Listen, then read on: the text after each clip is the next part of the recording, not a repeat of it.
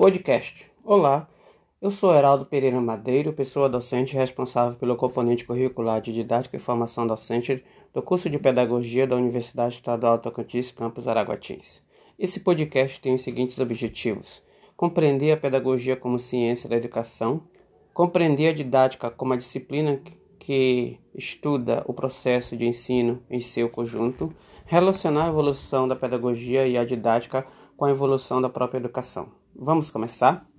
A história da educação e da pedagogia numa retrospectiva.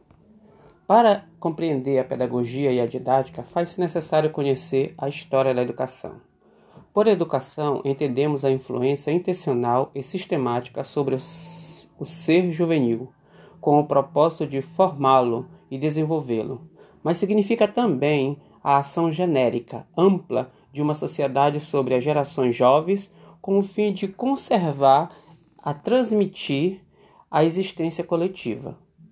A educação é, assim, parte integrante, essencial da vida do homem e da sociedade, e existe desde quando há seres humanos sobre a Terra. Pedagogia é a ciência da educação. Por ela é que a ação educativa adquire unidade e elevação. Educação sem pedagogia, sem reflexão metódica, seria uma pura atividade mecânica, mera rotina. Pedagogia é a ciência do espírito e está intimamente relacionada com a filosofia, psicologia, sociologia e outras disciplinas. Posto não dependa delas, eis que é uma ciência autônoma. A pedagogia tem sua ra raiz na Grécia passando por Roma e sendo utilizada em, e compreendida como forma de educação associada à realidade de cada momento histórico. Pedagogia. A pedagogia possui. É, a pedagogia é considerada, pessoal, na atualidade, como uma ciência, né, que está articulada com a história, né, com a sociologia, com a filosofia, com a psicologia, com a antropologia e até mesmo com a própria biologia. É, na linha histórica da didática, temos alguns pensadores a serem evidenciados, como Sócrates, por exemplo, no século V a.C. Para este filósofo, não ocorre é, uma mera transmissão de ideias, para ele, o saber, o conhecimento, é uma descoberta que a própria pessoa realiza. Conhecer é um ato que se dá no interior do indivíduo. Ainda em Sócrates, ele con, con, é, construiu o método que é conhecido como método socrático, que foi é, também nomeado de ironia, né? Que possui dois tempos, a refutação e a maiêutica. João Amós Comênios, 1592 a 1670, é considerado o pai da didática. Podemos ainda perceber que para Comênios o homem não pode chegar a ser é, homem se não for educado. Segundo ele, ninguém, ninguém crê que é verdadeiro homem a não ser que haja aprendido a formar-se. Tá? Comênios teve uma longa caminhada como professor. Dentro dessa sua vivência educacional, escreveu uma de suas maiores obras, que ainda hoje se busca referência, que é a Didática Magna, que é vista como um tratado e publicada em 1632. Para esse mesmo autor, Comênios, né, o objetivo da didática é investigar e descobrir o método segundo o qual os professores ensinem, menos os alunos aprendam mais e os alunos aprendam mais, melhor, reformulando a ideia.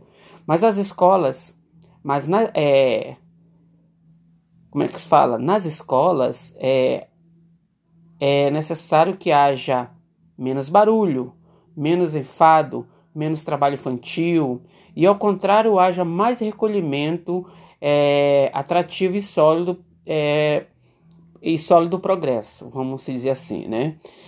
Tá? É, outro teórico também com muita expressividade nesse cenário da didática é Johann Herert Pestalozzi. Né? Esse autor ele se preocupava com a formação do homem integral, acreditava que a formação do homem se dá é, de forma natural, do aprender fazendo. É, para ele, cabe ressaltar que o método partia do que já era conhecido para algo novo, do concreto para o abstrato. Né? O método Pestalozzi, é, o método de Pestalozzi consiste em, em do mais fácil e mais e simples para o mais difícil e complexo, né? Do conhecido para o novo e do concreto para o abstrato. O ideal, na concepção dele, é aprender fazendo. O processo educativo ele deve englobar três dimensões humanas para a formação é, também tripla, conforme Pestalozzi considera, que é a intelectual, a física e moral. O método de estudo para esse autor deve é, reduziu-se a seus três elementos mais simples: som, forma e número né? e posteriormente a linguagem. Nas suas escolas não havia notas ou provas, né? castigos ou recompensas, mas mais importante que o conteúdo, o desenvolvimento das habilidades e dos valores. Um outro teórico também muito importante no campo da didática é John Frederick Herbert, 1776 a 1841. Para esse autor, o ser humano é uma unidade e não um ser compartimentalizado. A partir do seu nascimento, passa a conviver com todas as possibilidades de situações, conseguindo assim reagir de forma global, né? através do amadurecimento do seu sistema nervoso. Herbert, na atividade educativa, aponta três momentos cruciais é, que ele considera importantes. São elas o governo, a instrução e a disciplina. Ele é o criador do método de interesses, né? Os cinco passos que caracterizam um ensino eficaz para Herbert são a preparação, a apresentação, a associação, a sistematização e a aplicação. Outro teórico também é importante no campo da didática, que vale a pena mencionar aqui é Frederick Froebel, 1782 a 1852, né?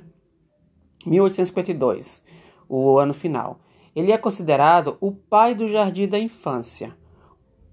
Possuía uma maneira romântica de ver a sua filosofia pedagógica. Tá? Froebel é considerado o pai do jardim da infância é, por, por ele ver o início da infância como uma fase de importância decisiva para a formação das pessoas. Ideia que hoje é consagrada pela psicologia, ciência da qual ele foi precursor, né? Ele é um estudioso da psicologia.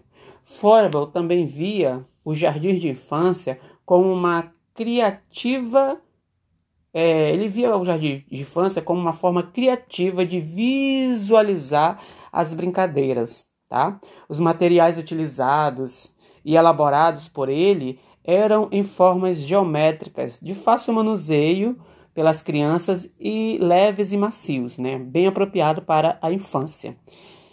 É, é isso, pessoal. É, aqui a gente faz essa contextualização histórica da evolução da educação na, e da pedagogia numa perspectiva é, de retrospectiva e também apresenta uma breve evolução da didática no campo da educação. Eu espero que contribua com o aprendizado de vocês. Até mais.